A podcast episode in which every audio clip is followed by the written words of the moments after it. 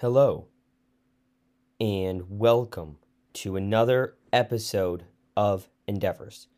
On today's show, folk singer Melanie Safka on her Lifetime Achievement Award nomination at the International Folk Music Festival. That's coming up on Endeavours. You're listening to Endeavours Radio with your host, Dan McPeake.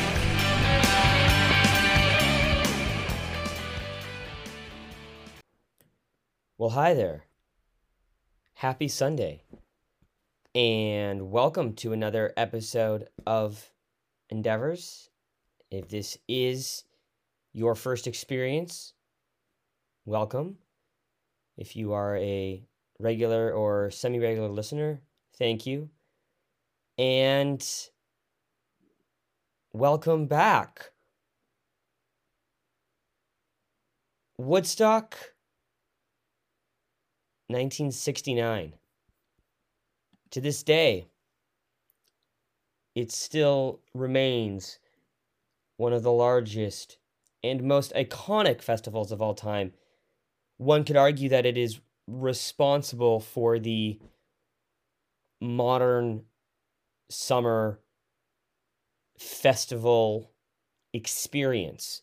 Everybody played it, Woodstock, although many, such as Bob Dylan, turned it down. But it had Hendrix, the band, Crosby, Stills, Nash and Young, Ravi Shankar, Jefferson Airplane, Janis Joplin. On four nights at Max, Max Yasgur's Dairy Farm. All of those names are iconic in their own right. And there was one artist there whose career blew up because of her performance. And that was Melanie Safka, who's commonly known as Melanie, one of three solo female acts to perform there. The others were Joplin and Joan Baez. So, not a bad group of people to be in. Her rain soaked performance inspired one of her biggest hits, Lay Down, Candles in the Rain, which she recorded with the Edwin Hawkins Singers, who had just reached the national top 10 the previous year with their great gospel hit, Oh Happy Day. She also found success with her composition, What Have They Done to My Song Ma, her version of the Rolling Stones' Ruby Tuesday, and perhaps her biggest hit, Brand New Key, which at the time was banned by a number of radio stations for its perceived sexual innuendo and then found new life uh, as part of the soundtrack to the great 90s film Boogie Nights. I mentioned Woodstock being sort of the the granddaddy of, of all festivals and for a few years after that Melanie was all over festivals. She appeared at the ill-fated Powder Ridge Rock Festival. In fact, she was the only person to perform. She then went to uh, Ontario, Bowmanville, and performed at Strawberry Fields. Went over to England to do the Isle of Wight, Afton Down, which had a larger crowd than Woodstock. Uh, some say up to 800,000. Uh, and it also featured, according to Melanie, one of the last major, major performances of Jimi Hendrix.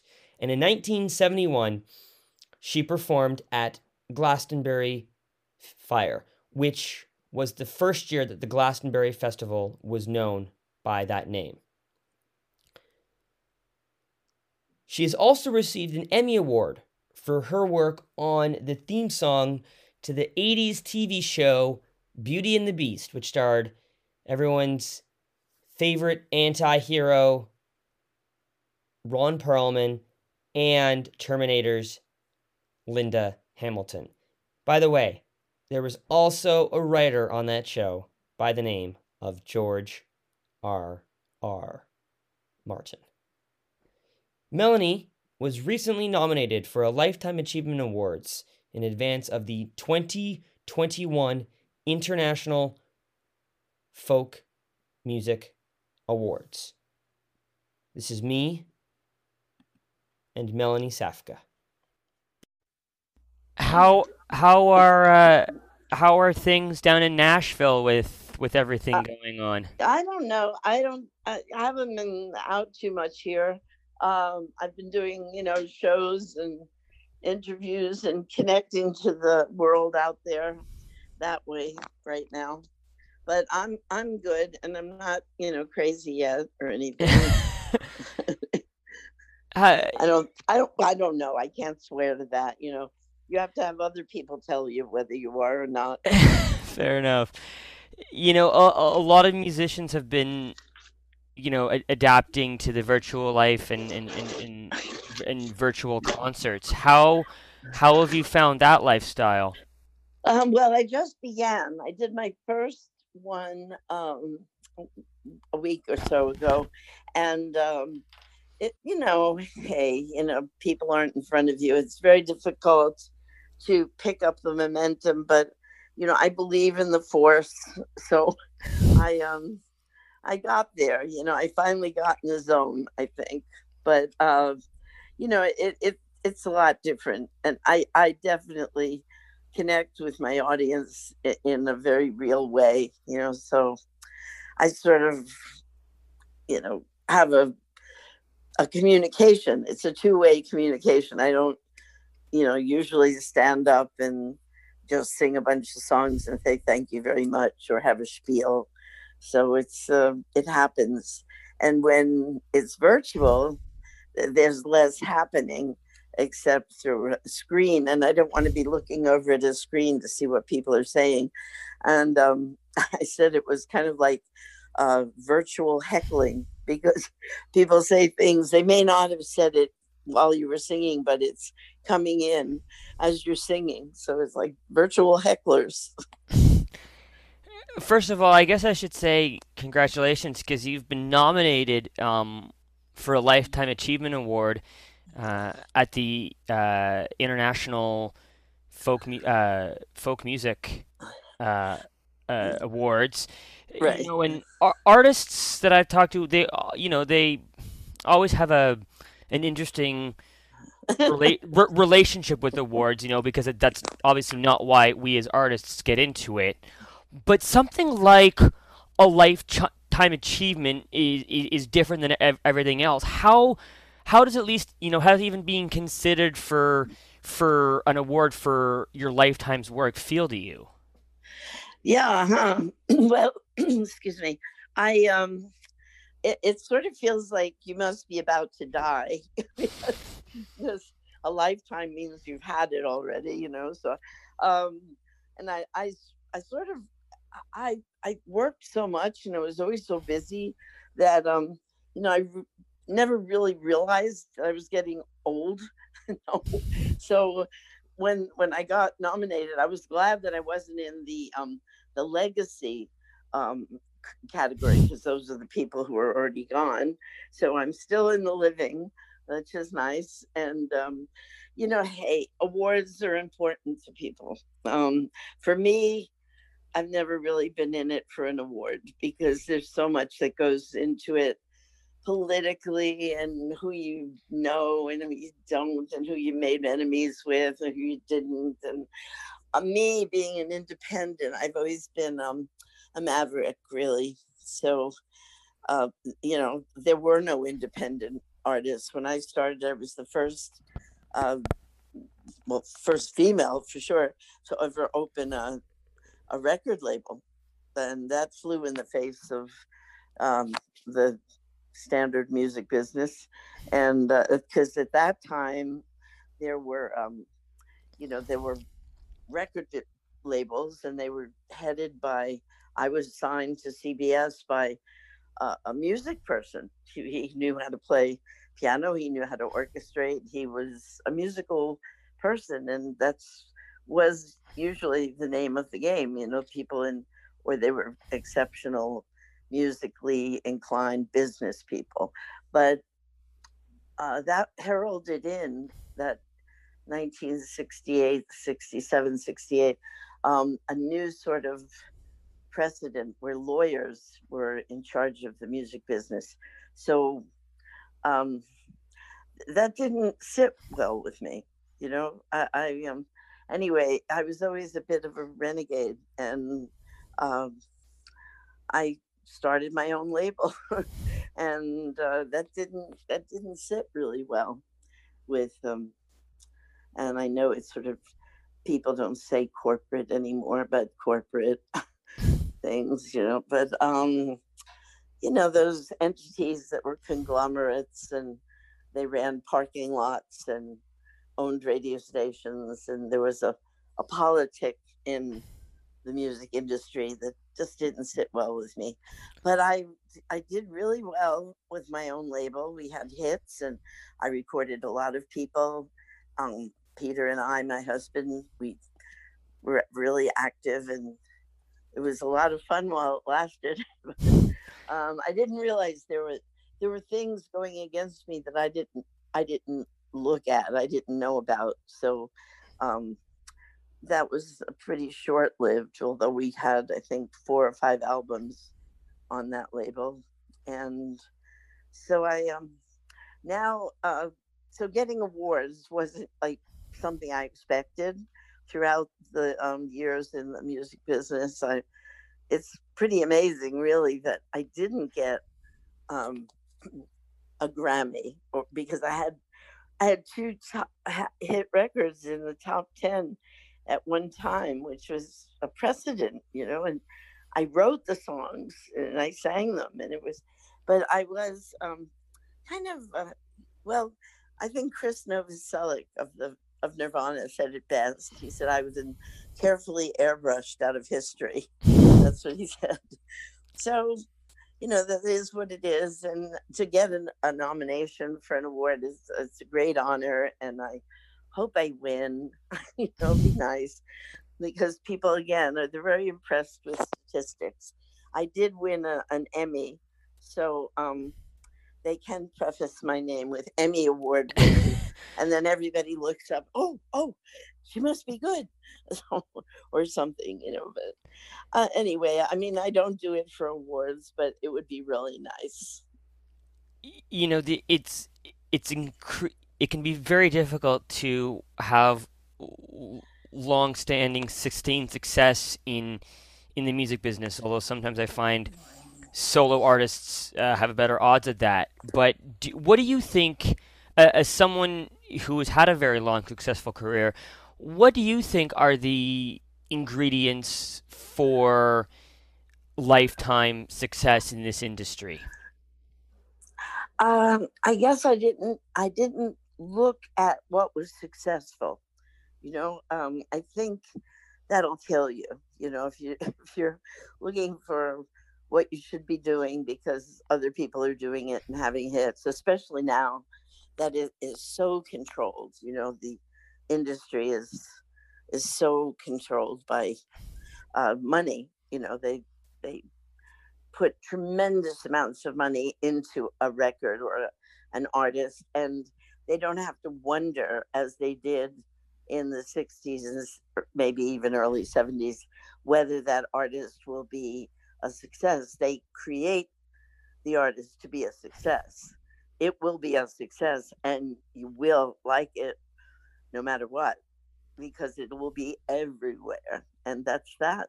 You know familiarity is an amazing um, tool for uh, promoting a success. Of course you need hundreds of thousands of dollars if not more to i don't know about those numbers. You hear numbers like 4 trillion and 26 million and billion and i you know i how do you count that? You know how do you even count that?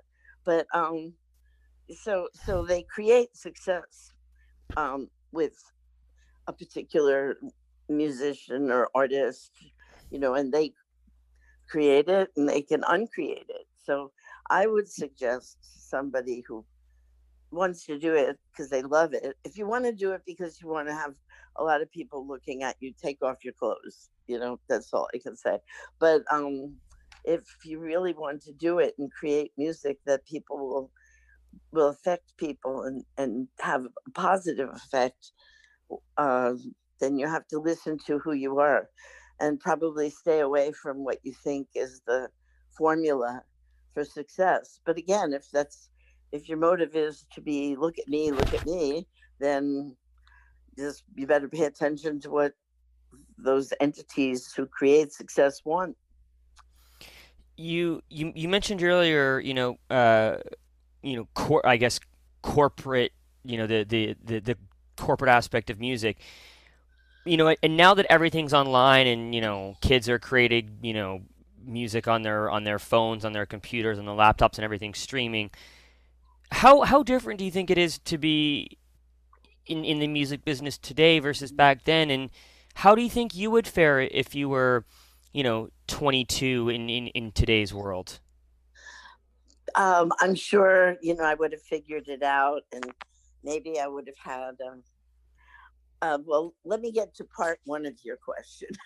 part, not how I would do. I don't know how I would do, but um, how there's uh, so much available technology. You can have, you can buy programs that will give you a track, an entire track, and and then you can just put words to it or three words to it or 25 words. It doesn't really matter. People mostly aren't delving into the deeper meaning of your lyric these days, but um, you can create incredible records, um, not being very able, you know, as far as musically talented or anything, just because mommy and daddy gave you a, a bunch of stuff, you know, and uh, or you went and had a job and you did it. But the point is, uh, it's there's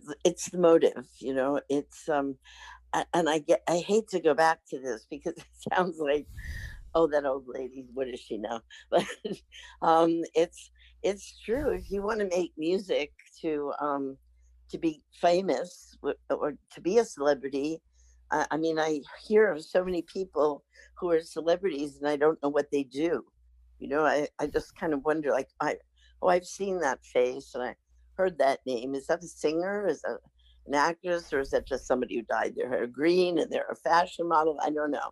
You know but um, it's that's a different motivation. And i think it's kind of obvious in the product that they create. But um, a tr- for a person who truly wants to express their little universe um, which is the only reason really to do art or music or is to let people in on a, a your particular universe now, if you believe in the world according to AI intelligence, you know that, then I'm I'm speaking a different language, you know. But uh, I I truly think there's still arts and artists in the world who want to create and have their work appreciated for what it is.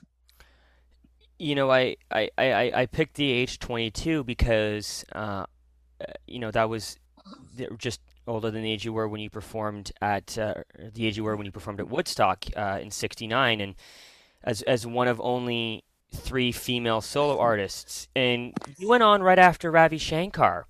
Yeah. Um, do you do you remember what it was like when you first set foot on that stage in front of you know 500,000 people or whatever it was? I definitely remember. um, I was, uh, yeah, I, uh, I was the only. Um, Joan Baez was the big, a big, famous person. I was uh, just an industry buzz at that point. I did have some success in Europe. I had a hit record in France, but um, I didn't actually get to, you know, experience I wasn't a vet- veteran performer. Let's put it that way. And when I went on that stage, uh, when I first got to the fields, I went on a helicopter, and my mother had driven me up to uh, the festival, and it was going to be a, called uh, Aquarian Exposition, actually, and it, it wasn't actually called Woodstock quite I didn't think yet. But um, so my mom drove me. We get to this hotel.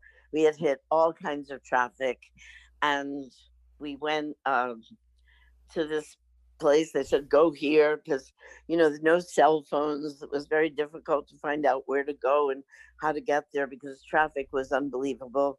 And uh, we got there, and this guy saw me in the hotel lobby and said, Melanie, Melanie, get to the helicopter.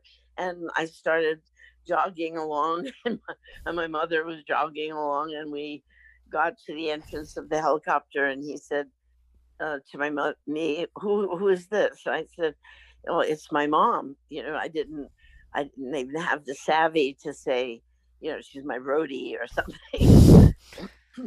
and um, he said, "Oh, oh no, mom, sorry, mom, bye, mom. Uh, this is only for performers and musicians or something." And so I said goodbye to my mother, and I get into the helicopter now.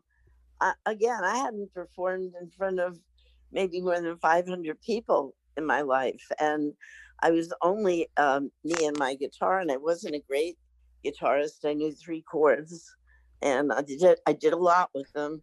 I implied a whole hell of a lot, but you know that's what I was armed with. And again, I'm not a veteran, not you know easy on my feet up in front of people in the first place. But this wasn't just people. This was 500,000 of them. And uh, as I descended the field, I assumed because I heard Richie Havens and I figured I'm on next. So that's why I had to get there fast or something. But that wasn't the case. And all day someone would come up and say, You're on next. And then they'd say, Never mind. know? And then all the time kept going by and it became nighttime and it got later and then it started to rain. And I remembered something that the announcer, I think it was Chip Monck, uh, said about Hog Farm, which was a collective, is passing out um, candles to keep the rain away or something like that. And um, I absorbed it. You know, I didn't write it down, and I certainly didn't think I'm going to make a song about candles in the rain, but I, I, I absorbed it. And at that point, when it had started to rain, I really believed that people would go home and that I wouldn't um, actually have to do this and I could go back to life as it was. And I was, I had been in England for the year that preceded Woodstock. So I hadn't heard any of the, you know, any hype or anything about it. And uh, I just knew that I was doing it because at that point, a year before, we were in the same office building as um, as uh, some of the people who were putting the festival on, and I just got on it. I don't even know exactly how, but you know, it seemed like a good fit. So it's going to be a nice little picnic, you know, people and arts and crafts and stuff. So I didn't think any more of it. In fact, I almost didn't come back to do it as I was in the midst of doing um, writing a film score, and uh, and the Rolling Stones were in the studio next door, and it was the London Philharmonic were playing on my record, and I uh, it was pretty amazing. So that that was where I was in that headspace, you know. So when I got um, I'm, I'm I'm praying that I don't have to do this. I was certain that you know people were going to throw things at me. I, I they didn't know who I was.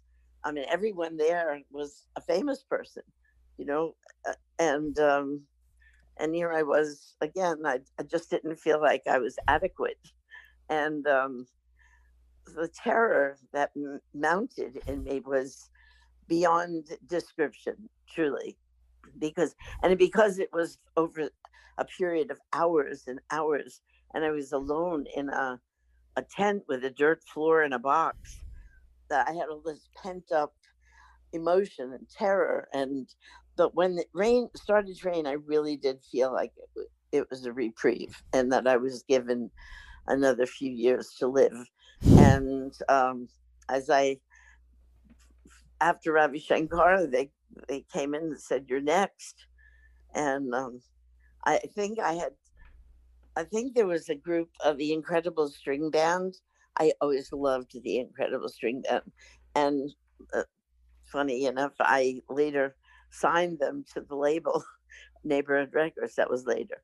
But anyway, I had never met them. I I didn't meet anybody famous at um, Woodstock. The only um, close encounter I had was at that hotel when I saw Janis Joplin and Sly Stone, and uh, I had never met a famous person before. You know, um, these were legends that were walking by, and um, so this time it was for real. And I walked out on the stage and I didn't talk about it too much because I noticed that when I spoke about this on radio, that mostly it would get edited out. But I had an out of body experience, and again, I did, I didn't do drugs. I was a absolute vegetarian purist. I didn't want any smoke to enter my lungs and all this. So um, it, I was I left my body. I actually it went all quiet, and uh, I, I once got to tell this, and it was such a realization as I was telling it. I just broke down into tears because the emotion of it is so incredible that I, I as I repeat the story, it kind of d- dilutes it a little bit. I, I almost don't want to tell about it because it's it was such a magical thing that I watched myself get on the stage. I watched myself sit down, no sound. I was hovering over my shoulder. I could see myself sitting. I, one point, just boom, I was back. And this happened in front of 500,000 people. You know, so. Whether they knew it or not, they got to see magic. And I always thought that was part of the phenomena of and why I resonated so strongly with a crowd of people who didn't know who I was and were hearing songs for the first time. I had one song that was being played on um, pirate radio and underground radio. In, in Europe, they had pirate radio because the government didn't approve of certain artists, and I was one. it's crazy. It's it's amazing because I don't know what I was singing that would bother people, beautiful people. But there, there is a certain agenda that uh, doesn't want people to really unite. You know, they, would much rather keep them divided. So uh, that's probably where that was coming from. And um, it just resonated with the whole crowd. And I walked on the stage, an unknown person. I walked off the stage, a celebrity. You know, you you mentioned the rain, and which is why you, you were moved up, and Incredible String Band got moved to the to the second day. As as someone who attends a lot of outdoor wait, shows, wait, wait, wait, I'm sorry. What was that? Oh, I, I, I just read you you were you were mentioning how, how you played in the rain, and I, I read that um you were moved up because Incredible String Band didn't want to play. Uh, oh, that's right. In in, in, yeah, in, in the rainstorm, and that's and that's why you got moved up to where you were. Um, right. And you know, as, as someone who has attended a lot of outdoor concerts, I love it when you know when you're when you're watching the the singer or the band, whoever it is. Maybe the sun's going down and there's you know a, a rain or, or or a light drizzle starts to overtake. I I just really love that feeling. I'm I'm curious for you, what rain or or you know maybe changes in the weather does to you as a performer well, it makes you feel like God.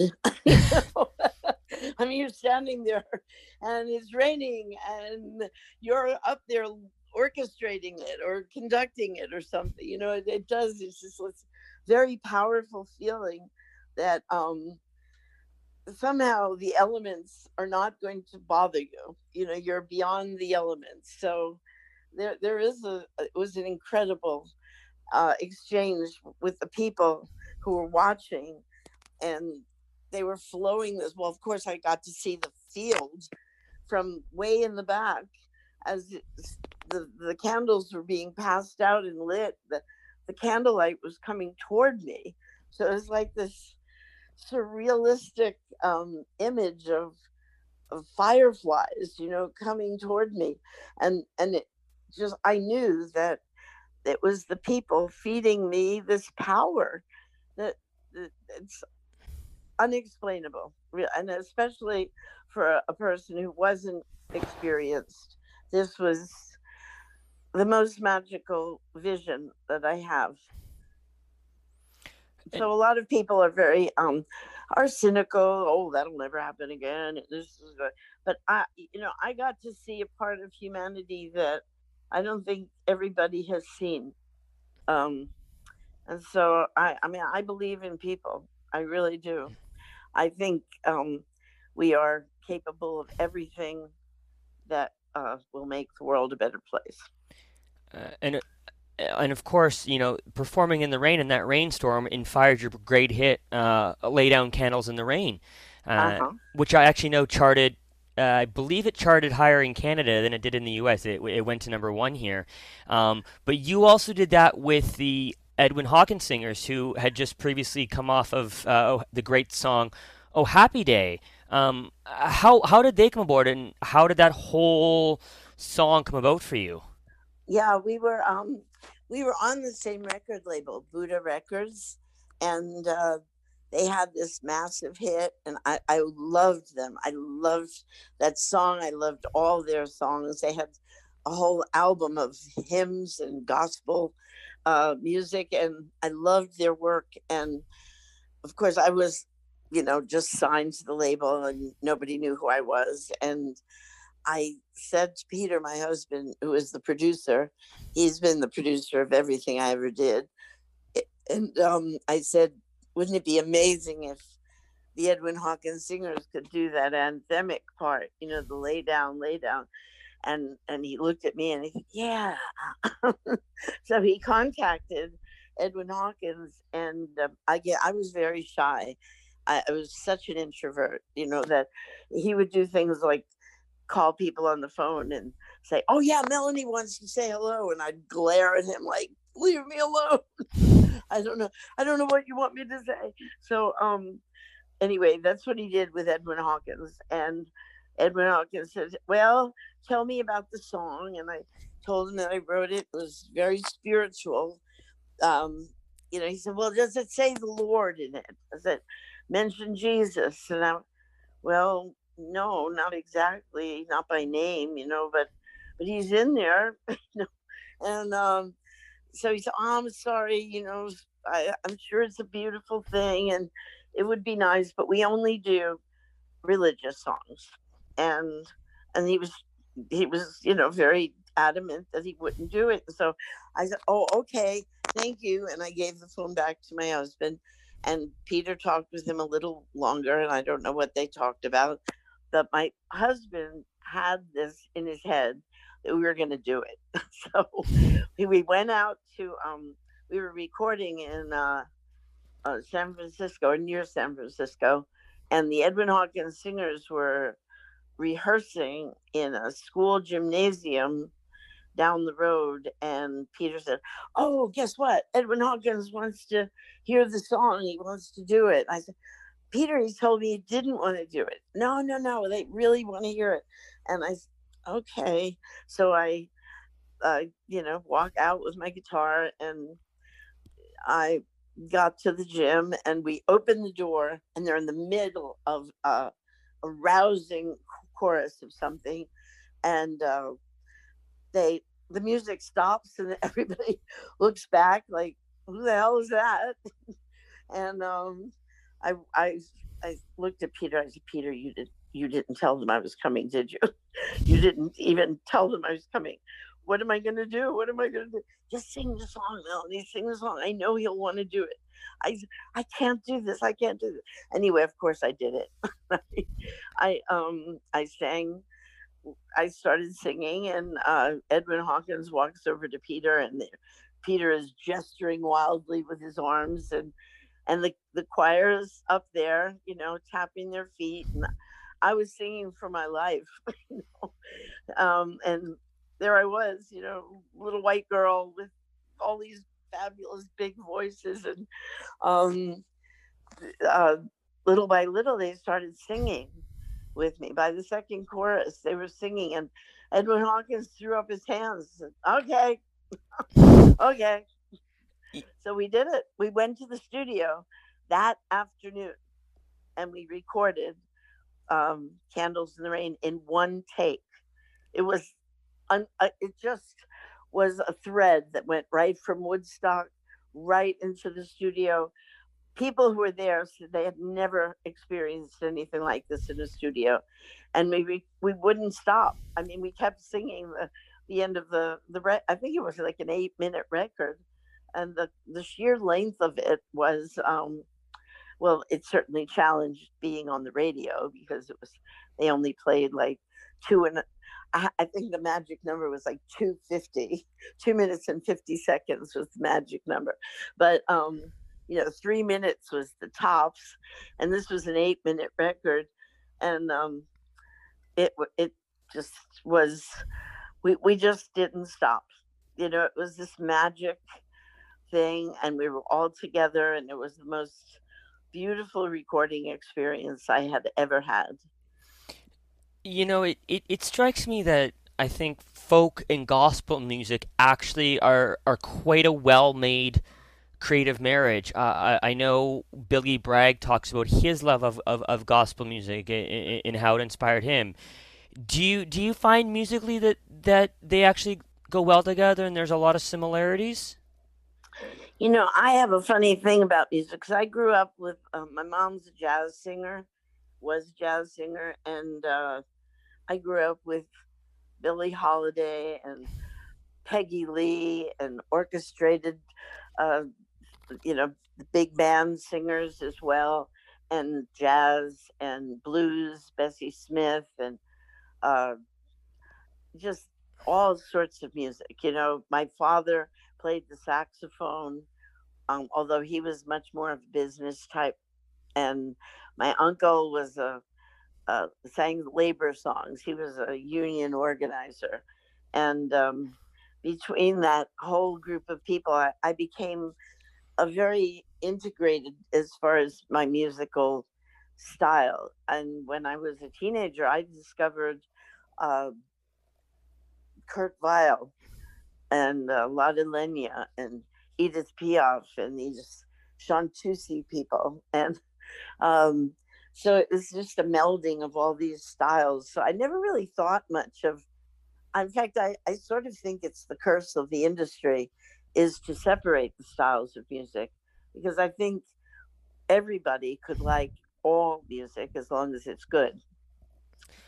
On on the uh, on on that same record uh, that Candles was on, you did a very well known cover of Ruby Tuesday, which of course I think was ranked uh, in the top 500 songs of, of all time. Uh, the Rolling Stones were huge uh, in, in, that era. What what made you want to uh, experiment with with a cover song? Well, it was again. You you you know even that term cover. It's sort of like you. It has it sounds a little like, um, you know, cover covering uh, like you do something wrong. I don't know. It doesn't have a very positive sound to me. But I I sang um, mostly my own songs, but um, I would hear a song here and there. Like I did a Bob Dylan song uh, Lay Lady Lay and Mr. Tambourine Man. And when I heard Ruby Tuesday, I was sure it was me. I was in England. It uh, they had just released it, and I learned it. And I played it on the guitar with all the wrong chords, completely wrong. um, in fact, when I started having bands later on, they would try to correct me. You know, I say, "Well, no, this is the way I do it. And um, I, I never heard from the Rolling Stones. I don't think there was a time that they weren't huge. I mean, they're they've always been right there, you know. So, uh, it, but my record actually became connected with me to the point where uh, people didn't. Some people didn't even know that the Rolling Stones wrote it but um, because you know it was uh, uh, first of all it's very different, um, but second of all because I became so it became synonymous with Melanie Ruby Tuesday, and so especially in Europe and England and uh, I guess somewhat in Canada, but um, so I was connected with that song. Um, it was very powerful, and I felt that that was um, it was me. You know, it was just uh, somehow that that title just uh, resonated with me. You know, both that that album came out in, in 1970 and that was a big year for you you you played all all you know uh, gamut of festivals and i know the first one you did in uh, that that summer is sort of I guess as infamous as as Woodstock is is famous, and of course that's the the Powder Ridge Rock Festival, um, in, yeah, in, in which that, you I, I read you were that didn't happen. yeah, I, I read that you were the only artist that sort of defied this this injunction, and you your your set was powered by uh, Mr. Softee. Uh, uh, I, I ice cream trucks, and you know there was a, everyone was up in arms about the all the all, all, all the problems um, with with the festival. But as everyone else backed out, why did you decide to play? I don't know. I, you know, I, I must have been crazy because um, it was a, it was dangerous. It really was. I, I didn't, don't think I thought about that too much. And um, Peter, my husband, said, "Don't you dare! don't you dare!" And um, I, I was driven in with the um, there was a news team. It was the 1010 Wins news team, and they had a big car and they stuck my guitar in the trunk and i guess um you know there was injunctions and everything against um, any artist on in, on the field would be a ten thousand dollar fine and they would be imprisoned and and all, and they would never sing again you know all this stuff but i i don't know i guess there is a part of me that is a, a rebel and those things are kind of inviting. uh, uh, you know the and the next one he played, I I, I want to bring up um, because it, it happened in Canada, which was the Strawberry Fields Festival. Uh, in, in, in Mosport Park, just just outside of Bowmanville, uh, you know, just, just north of Toronto. Um, do you have any any fond memories of, of, of playing in Canada at that time? Yeah, I mean, I was that was a regular stop for me. You know, um, Toronto and uh, all of all of Canada. I used to tour a lot there. Uh, I guess too, it had a lot to do with the success in England, and just kind of came over via England to um, to Canada. I think Ruby Tuesday was actually a bigger hit in Canada than it was in U.S. Um, but I I remember doing Strawberry Field, I remember what I was wearing. I was wearing white. I thought that's pretty amazing. It's different for me, you know, because I usually wear black. But um, I was I was in a white skirt, and uh, I was, uh, you know, just became festival queen because once I did Woodstock and then Glastonbury and uh, Strawberry Fields. Um, it was I became like this.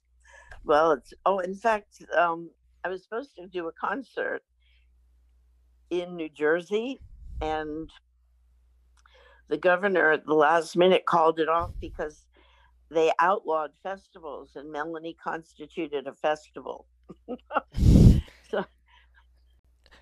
you know, we. Uh, I'm gonna get to, to to Glasto in a second. Um, you've you've talked a lot about your your love of you know and, and your success in England, and after right after uh, Strawberry Fields, you flew over and did the Isle of Wight um, at Afton Down, which was I think had a bigger turnout than than Woodstock. Some estimate eight hundred thousand, and yeah, uh, you know, I wouldn't I, doubt it. It's amazing. Again, it's an outdoor shore, but here you are, you know, playing on a on, on a cliffside overlooking some of the most stunning stunning waters, uh, you know, it, it, that side of the Atlantic. Uh, that must have been a hell of an experience for you. Okay, there you are. Oh, can Uh-oh. you still can you still hear yeah, me? I hear you. Yes, yes. Uh, I was just saying, you know, there there you are, you know, playing on a cliffside overlooking stunning Atlantic waters. That that must have been uh, one hell of an experience for you. oh my gosh, it was. I was. Um, we went over on a hovercraft uh, to the Isle of Wight, and then um, we had to take a, a plane to the site. Uh, it was one propeller plane, and uh, it, it was it was hairy, you know, getting there. It's a, an island, and um, we I finally got there, and the field was uh, Donovan had lent me his. Um, it looked like Geppetto's wagon, you know. It was uh, such a sweet little gypsy wagon, and he uh, let me use it while I was um, on the field. So I was waiting again. It was one of those things where nobody wanted to follow the Who, and um, I don't know what you know. I, I okay, I'll do it. so I was. Um, I mean, I wished I didn't because their set was so unbelievable. It was so powerful, and I mean that was right. They were introducing Tommy, you know, and uh, it you couldn't how, what could you do after that? But um, anyway, I had met them while I was, um, you know, hanging out back there in the field, and uh, Keith Moon said he would.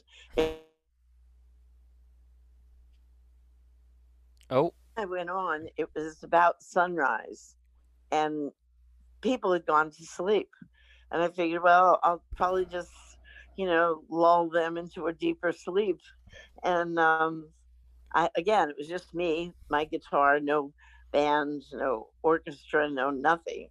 So uh, I I started to sing, and little by little, I could see heads popping up. I didn't see any of the of the landscape or topography. I only saw masses and masses of people, and heads popping up, and and this was monumental. It was Jimi Hendrix's last uh, festival, and um, it it was yeah in in many ways it was uh, more astounding than Woodstock because it was drawing from all over the world. You know, every, every country was represented there, and uh, every everyone knew that it was going to be massive. It w- I think it was was the second year that it that it had existed. Anyway, um, I, I, again, I because maybe because I was waking people up, you know, they were just heads were popping up, and uh, there I was, uh, you know, singing away, and it it worked. You know, like when sometimes you, you think, ah, oh, you know, I didn't actually connect, but I actually connected, and um, very fortunate that it did. I, I had after that, it was like I don't know, hit records everywhere in Europe. It was incredible. Well, uh, after that, the, the next summer, you played at what was then known as uh, Glastonbury Fayre or Fire, which was, and that was in 71, the first year um, that Glasto was sort of known as, as, as, as Glastonbury. Uh, when when you played back then, did, did, did you get the sense that this was a bit of a unique and, and special festival? Oh, yeah. I mean, this was the height of magic you know it was and no one can dramatize the, better than the british really um, because it, everyone was dressed in the most beautiful layers of i, I was very fond of an artist though so, of Wülfing Sulamith Wülfing and she drew um, these people and they the way they were dressed were was what I wanted to be, you know. So uh, and there it was all in front of me, these beautiful uh, people dressed to the hilt in uh, only only the British could do this, you know. That really it was much more beautiful than uh, they had it down in America. America was a lot more handmade, you know, stuff, but in England, I guess they had so much um, to draw from. You could go to any thrift shop and find, you know, gowns from different eras and pieces of fabric and beading and stuff. So people, um, you know, had a lot more of a, a, a palette to draw from. So physically, it was a beautiful, much more beautiful uh, gathering, and and people were dancing wildly. And uh, again, I was a solo performer, and uh, you know, people wondered if they would get it, you know, because but it was it happened again and it, it was truly magical. People were saying things like you know the stage was going to lift up and uh, things were going to happen and um, I, I i do get to experience those things whether they're in my head or in my heart. I get to experience all the magic. What was it like going back, you know, uh, in, in 2011 to to play the the 40th anniversary? Uh, well, yeah, it was a whole another thing, and that you even call it Glasto. That's so ugly. it sounds like it sounds like something you put in your drain when it's clogged up. Pour some of this Glasto in your sink, and you won't have any clogs. No. Um, no, there was Glastonbury. It, it just has a beautiful ring to it. And uh, yeah, it felt much more like Glasto, you know, something you put down the drain and uh, unclog your sink. But people, you know, are really, they go and they have a great time. But festivals in general um, are much more of uh, an event that um, is not so much to sit and experience the music. The music is part of it, but it's you know people aren't going there particularly to see. I mean, certainly some of them are, but to see a particular act, but uh, more to you know be at this event that everybody knows about, and yeah, I I um yeah I'm not I wasn't desperate to get back uh, and do it again. But um, I just, uh, you know, it was.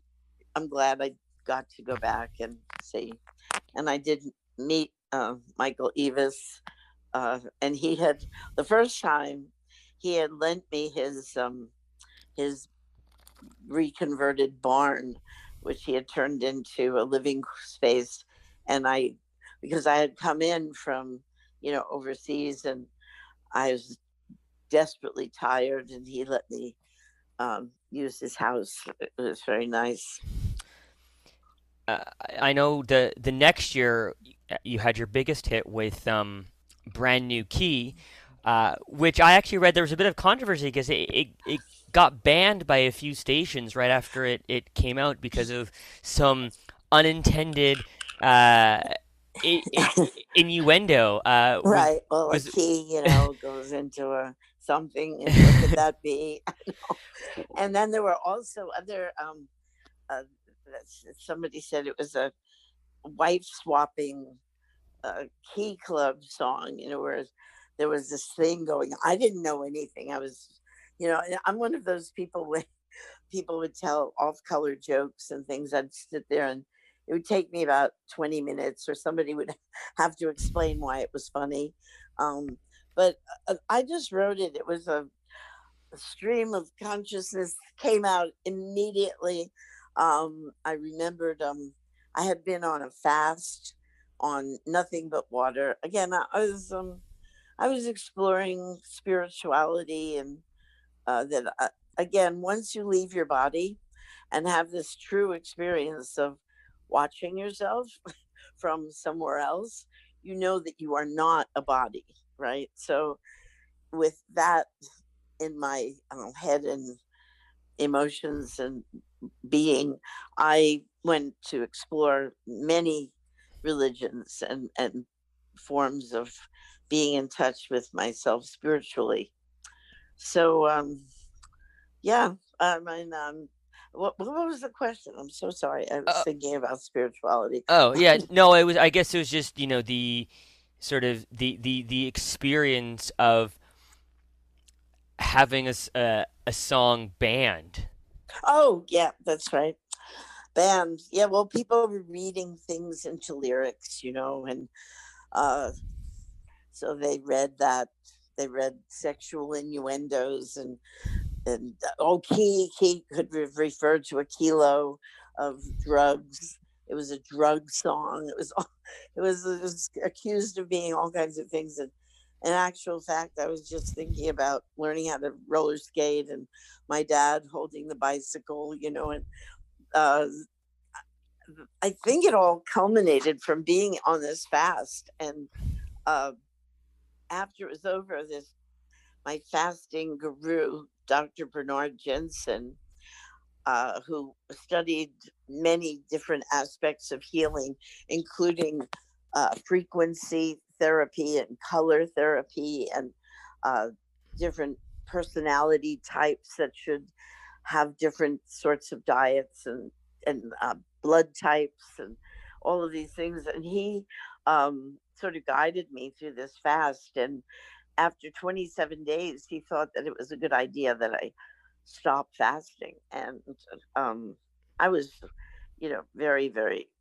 you know, out of it. You know, you you start uh, seeing the world in a different way. I mean, I was I was mostly didn't look at television, but I remember one night going back to my room and uh, it was midway through the fast, and I was watching this kind of in a, a kind of um, television shows Marcus Welby, which was you know kind of a a lighthearted uh, humor drama thing on television, and I would never have thought this would reduce me to absolute tears. I was sitting there sobbing over a Marcus Welby uh, episode, and I, um, I think it just brings out lots of different kinds of emotion that um, you you get very in touch with yourself when you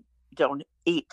So I guess you're leaving your body to, to a degree, you know, because um, you know, you, if you keep going, you won't be there anymore. So, uh, anyway, so I was, um, you know, uh, I think the, my experiences were so intense during that time that when I came back and I had been go, I was going to go to a flea market. I went there like at four in the morning, you know, with my flashlight and uh, give me your dealer's price, you know, um, because I loved I love old stuff, you know, mostly because um, not for the worth or value, but for the, the insight into another era. So I, I used to love going to flea markets. And um, this was long ago when flea markets were mostly people's old stuff, not, you know, plastic things. so um, I was coming home from this and I had been on the fast and I had broken the fast very gradually on, uh, you know, partially grated, partially cooked grated carrot and a teaspoon of juice, you know, very, very slowly. And Dr. Bernard Jensen said my perfect diet, I had been a vegetarian, was going to occur to me. And uh, I know this sounds like, how could this possibly relate to Brand New Key? But um, I was on my way back and very hungry, and we passed a McDonald's, and I smelled this. I don't know. There was. It reminded me of. I don't know grease hamburger. I don't know what it was. It it just brought back this whoosh of being a kid roller skating, and I wrote the song in maybe 15 minutes coming home in a car uh, with my little guitar. And uh, it, it was no more than that. Uh, I wrote the whole song one one sitting, and I, I had no idea what I was talking about. I just knew it was expressing this this innocence of roller skating, and the irony is that it got banned as a, a drug sex song. But hey, but you, you know, it's funny. I think in a way, given that it did get banned for sexual innuendo, it's very appropriate that it got included uh, in one of the best films of the '90s, Boogie Nights. Oh my uh, god! and you know, a, a, film about porn, and the soundtrack for that movie was was was critically acclaimed. How did that opportunity present itself for you? I don't know. You know, they they, they just wanted to use it, and um, a, a, a side note that people don't know is that I ran away from home when I was in high school because I was uh, an oddball. I well then they called it beatnik. I was a beatnik. But I was a um, an anarchist, a revolutionary uh, from New York, sent into the school to disrupt the school.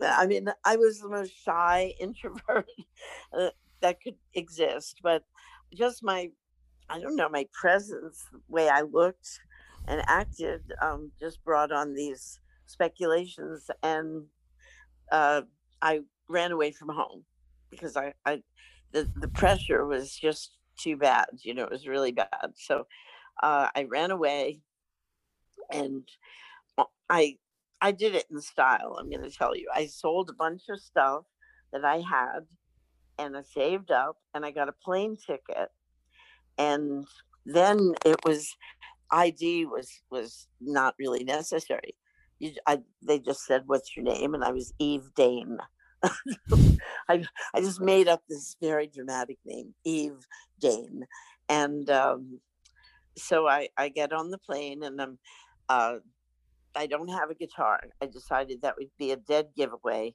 you know, a girl with a guitar because girls didn't travel with guitars. There were very few girls who played guitars.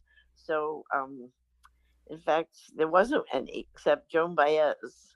And I'm not even sure she had come out yet. But when I ran away, I was in high school and went on the plane, uh, sat next to someone, and his name was Robert Ridgely and I, I didn't know who he was. I didn't watch that much television. He he was in a, a TV series called The Gallant Men. And we were talking, and he said, What's your name? Eve Dane. And I'm sure he knew instantly that that was a fake name. you know, being an actor, you know, he probably figured that. And he, well, What are you going to LA for? I said, Oh, I'm an actress, you know. And he said, Oh, really? that's interesting. You know, I'm an actor. I said, oh, that's nice. And, you know, again, I didn't know who he was. I didn't care. Um, and he said, and I told him, you know, I wrote songs. He said, hey, you want to sing? And he had a, a guitar above in the overhead. And he took it out and we started to um, sing songs. And um, we're now we land in LA. And he said, uh, Eve, now you really have a place to stay, right? And I actually didn't. I, I didn't know what I was going to do. I just knew I'm, you know, a girl. I'm okay. I'm fine. I have, I had fifty dollars in my pocket. I was totally okay, you know. Um, but the reality did hit me when he asked me. I said, "Oh yeah, yeah." I had a phone number of someone I should call when I got to LA. So um, he uh, he said, "You sure now?" Uh, I said, "Oh yeah, yeah, yeah. I'm really, I'm good. I'm good." And he looked at me like he didn't really believe me, and um, I went to, um, I, I got out, I, and I saw him coming by. I was at a phone booth trying this number, which didn't answer, and now I'm a little bit worried. What am I going to do? You know, uh, so he um he saw me and he said, Are you okay? Do you need a ride? I went, Well, uh, he said, Come, come with me, come with me. And he told me, he, I mean, he had a chauffeur carrying his bags. And, and I, um, he said, uh, uh, I know the person who runs the Hollywood Studio Club for girls. And if you're an actress and you're sponsored, uh, she will let you have a room. Would you be interested? And I said, yes, that'll, be, that'll be really great.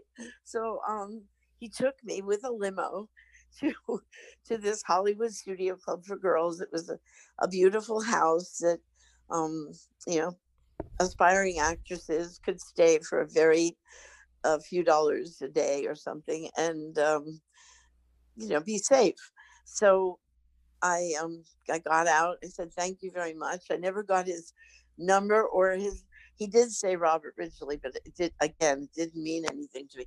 But anyway the reason i'm telling you all this is because all these years later when i saw boogie nights it was dedicated at the end because he had passed away in, in the middle of making this movie.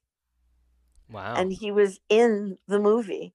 And I always wondered if he knew that I became Melanie, you know, because uh, I never told him uh, my real name. But the, of course, uh, at the Hollywood Studio Club for Girls, they finally found out that my parents were looking for me.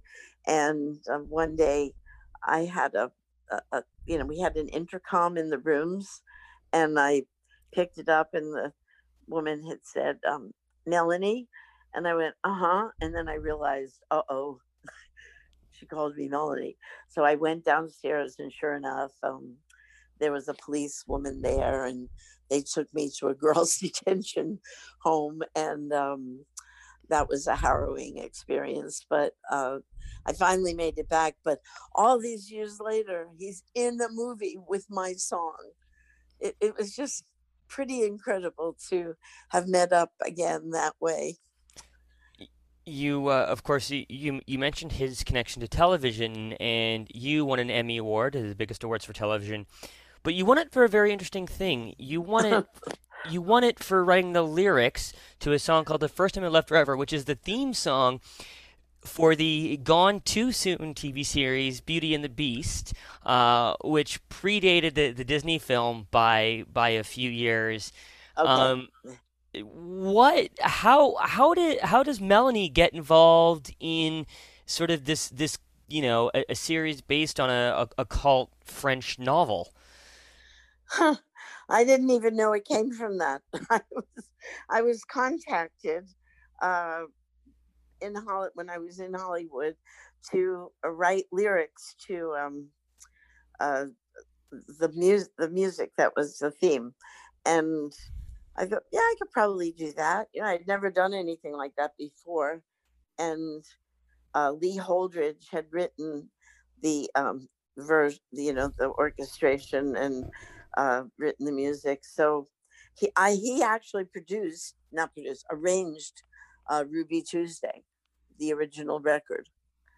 It was probably one of the only things we worked on together years prior. He was a New Yorker, and he went to L.A. and became uh, successful and wrote this uh, theme to Beauty and the Beast. And because he was the musical, uh, you know, arranger for me uh, early on, and he had written this song. I thought, oh, this will be nice. You know, we could work together. But it turned out he, he had become an asshole. so, um, you know, which is, you know, it seems like a lot of people come, go to LA and that's what happens to them. I don't know. But uh, he, um, he was fighting that I shouldn't be the person writing the, the, the lyric. And I didn't know this. There are lots of things you find out later. But he wanted um, somebody much more politically acceptable to have written the lyrics. And anyway, that was going against me, but I didn't know it yet. And then uh, I heard the melody and I instantly came up with the lyric. And my, that was my big mistake because I uh, I handed it in you know, my lyric, my first lyric.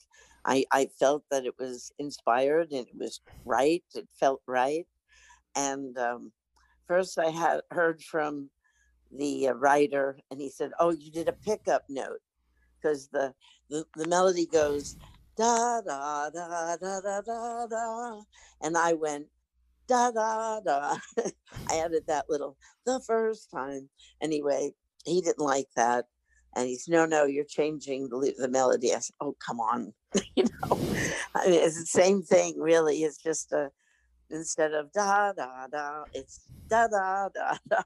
He said, "Yeah, but that's a pickup note. I don't want that." And I said, "Oh, well, hmm, I don't know what to do about that because the lyric sounds really good."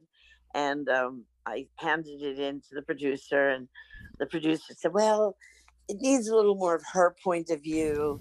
And, one of the actors said is more of her point of view and his point of view and and then it needs to be a little more specific and uh, not as um, ethereal you know I mean, all these mind torturing comments that you know if when you write something and you know it's right it's right because like the god voice is telling you it's right you know you really yeah. you can't really argue with that you know so um but I, you know, was listening. I was trying to, I thought, well, this is good. You know, maybe I can write things for Hollywood and, uh, you know, do do good that way.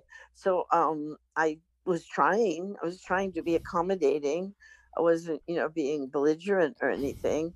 Um, so I kept writing. I had legal pads full of lyrics and I would turn them in and they'd, no, this is too much here and that's too much heaviness and this is too much funniness and this is too ethereal and too poetic and not enough this, and not enough that.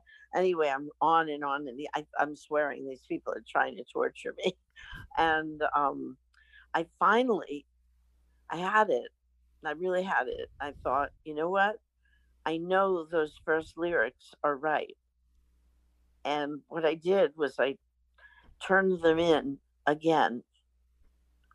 And, you know, this was before computers and emails, and they, they wouldn't be able to really, I mean, yes, they could research and find out it was the exact lyric that I turned in the first time, but that isn't what happened. They heard it. I got a call the next day. Melanie, that's it. That's it. You got it. You see, all that hard work paid off. And what that really meant was that they wanted me to slave and worry over over lyrics. They want to think you earned your money. So I thought it later. I thought, you know, if I um ever did that again, I would wait a couple of weeks before I turned it in, even if I wrote it five minutes after I heard the melody you just wait a, a little bit, you know, let them think you tortured over it. And um, anyway, I won an Emmy for that song of all things. You know, one of it's I, I just learned this recently, but one of the writers uh, on that show was George R. R. Martin, who of course later wrote um, what would become Game of Thrones. Did you ever get to, to cross oh paths? Oh my God, no, I had no idea. wow, no, I I probably I'm probably met her because I met everyone on the show, uh, the actors, the producers, the directors, everyone.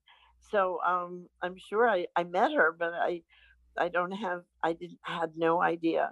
That's amazing. Wow, she's certainly successful. Maybe she'd like me to write the theme song. Uh, one speak, speaking of writing, one other thing I wanted to ask you about was Ace of Diamonds. Um, oh. Which uh, I, I know was, was based on a series of letters written by uh, Annie Oakley. Uh, no, and, no, Calamity Jane. Cal- oh, Calamity Jane, excuse yes, me. Yes, we we were kind of arch rivals. We, I'm not Calamity Jane, but I, I felt like Calamity Jane. I, I would I would have said um, I was Calamity Jane, and Annie Oakley was more like Linda Ronstadt. Right, right.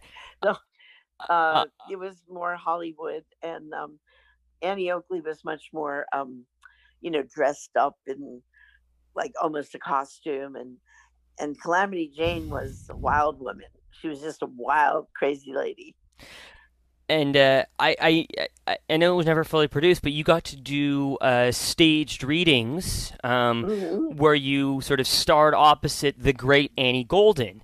Um, and if, if people don't know the name, they'll know her as Norma from Orange Is the New Black. And it's I think it was kind of cruel to give somebody with such a great voice the role of a mute character in a TV show. But uh, nonetheless, do you have any uh, fond memories of working with her? Uh, you know, I don't. I mean, I don't think we got to that place. Um, we had uh, uh, Betty Buckley was the um, one who was going to play Calamity Jane. I played her daughter, who um, she gave up for adoption uh, when Wild Bill and her were riding through the plains of, um, you know, the U.S. and uh, she was get, was about to give birth, and they they found a cabin and went in, and I guess Wild Bill kind of freaked out about the whole thing, and he left.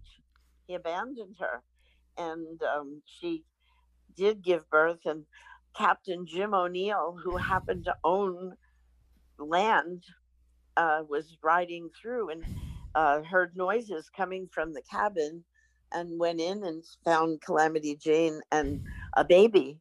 And he nursed them back to health. And uh, it turned out his wife couldn't have children.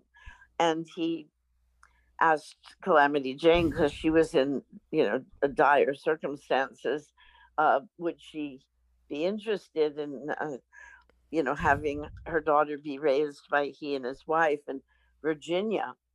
And so she did, but it was, um, she wanted to write letters to her daughter uh, and have her daughter know who she was when she came of age.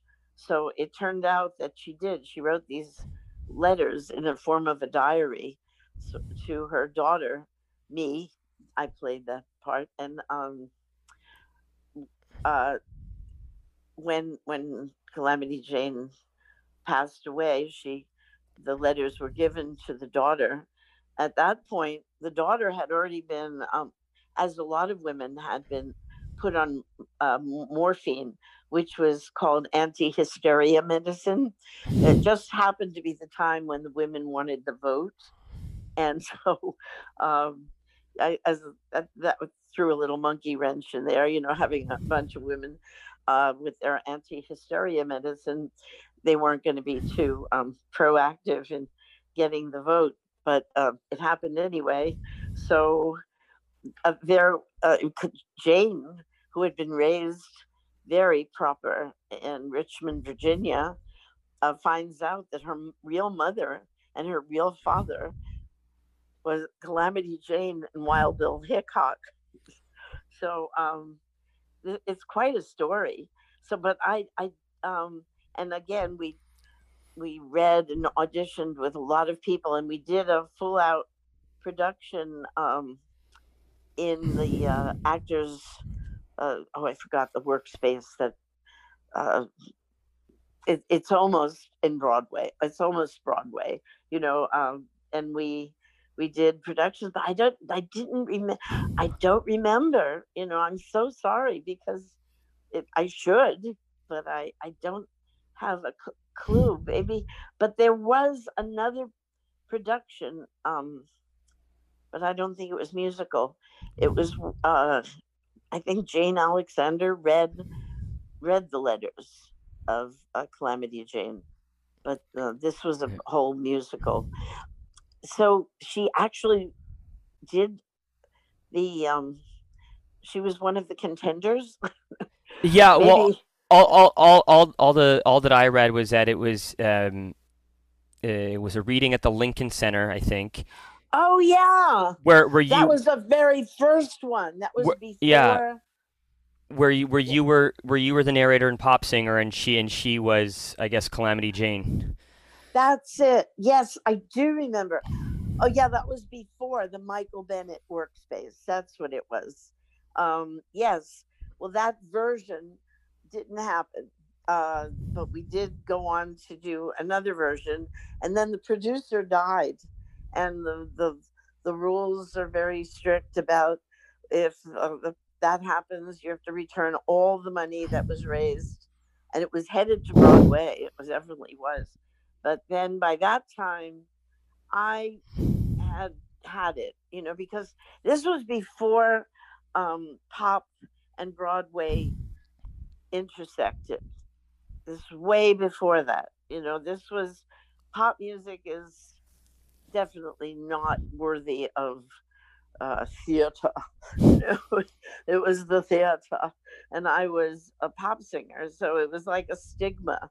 And I, I was getting the catty kind of things that would happen, you know, when people are out to, you know, make it like you're just, oh, you're not, you're not in the theater. You're from another thing. The, the funny thing is, uh, I actually had graduated from the American Academy of Dramatic Arts, but um, my life took a different turn. I had always sung, but I didn't think you could be a singer unless you were drop dead gorgeous, and I never thought of myself as that. So.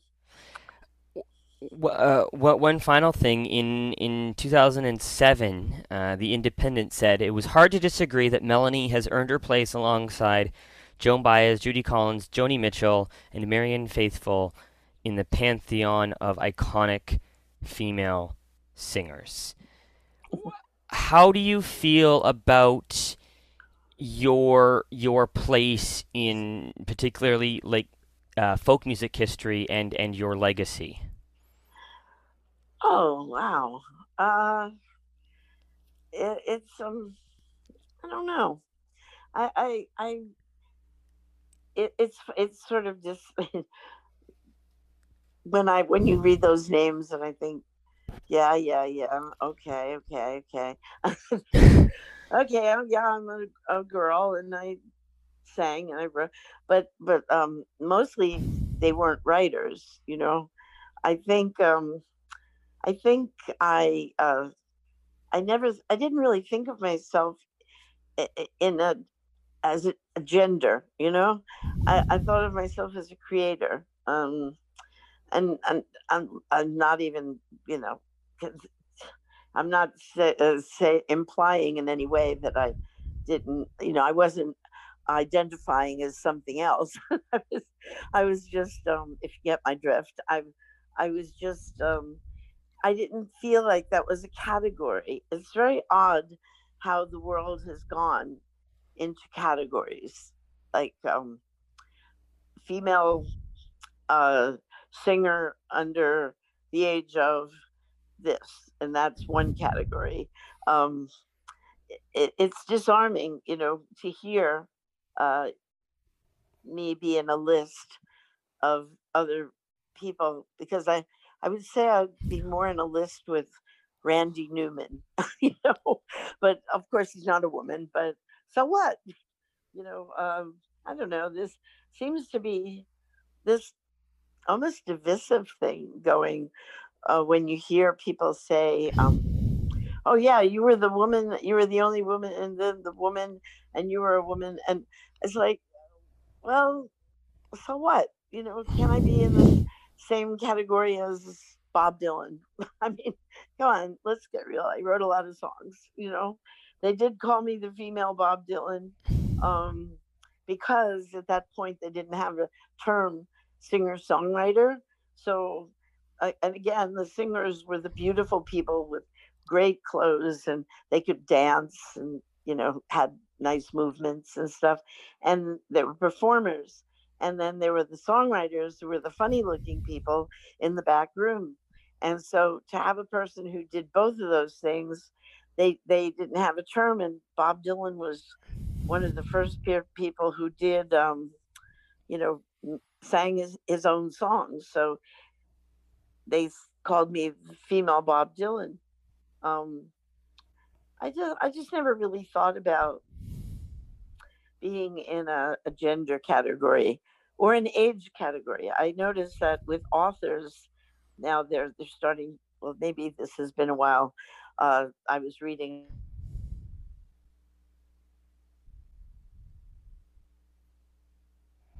authors under the age of 25. I thought, what a strange category.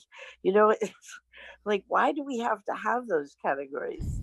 I just think, you know, if you write, you write, and if you, you know, and it should all be one category. I, I, I just don't quite get it. But um, I mean, that is wasn't your question, but that is what arose in my head when you asked it that um, it just seems very strangely divisive, you know.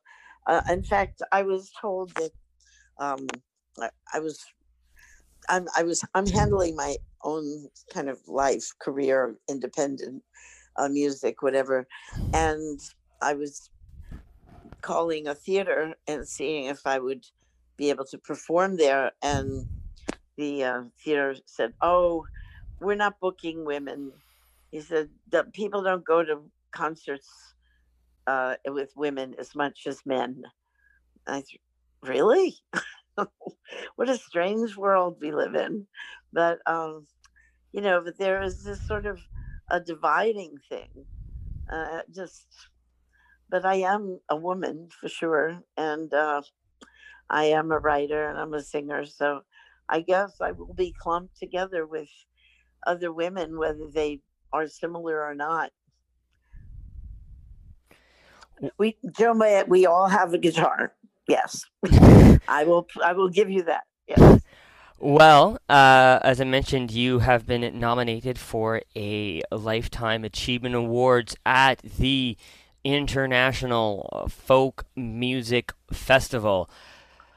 Melanie Safka, thank you so much for, for taking the time to speak with me today. Thank you. Thanks a lot. And um, yeah, it would be really wonderful. I think you have to be um, a member of that society to vote. But if you are, I hope you will consider me because it would be nice to be the winner of the um, Lifetime Achievement Award. Um, so, oh, and I, I think the uh, Gordon Lightfoot is uh, the other living person who's up for a, a lifetime achievement. So we, uh, um, we I think he's live... won a lot of awards already. So I think you could let me have this one. Yeah, I mean, you know, you you you'll you'll be hard pressed to get Canadians to vote against Gordon Lightfoot, but uh, you know, they he they, they we do love him here in Canada. But uh, you know what? You know what? Well, uh, uh you you're you are just as deserving. So ho- hopefully, uh, people will, will get out there and, and, and, and vote for you. Yeah, well, that would be great. okay. All right. Thank thank you, Melanie. Stay safe down there in Nashville. Thank you. Alrighty, Bye-bye. have a good day. Bye bye. You too. Bye. Well, there it is. There you have it. That was my interview with folk singer songwriter Melanie Safka, reflecting on her career in light of her Lifetime Achievement Award nomination. Thank you for sticking with me through that. That does it for me today. The show will probably one run once a week for the next little bit, just while I'm busy at work on this film set. But I thank you for tuning in nonetheless. I will see you next time. Ciao for now.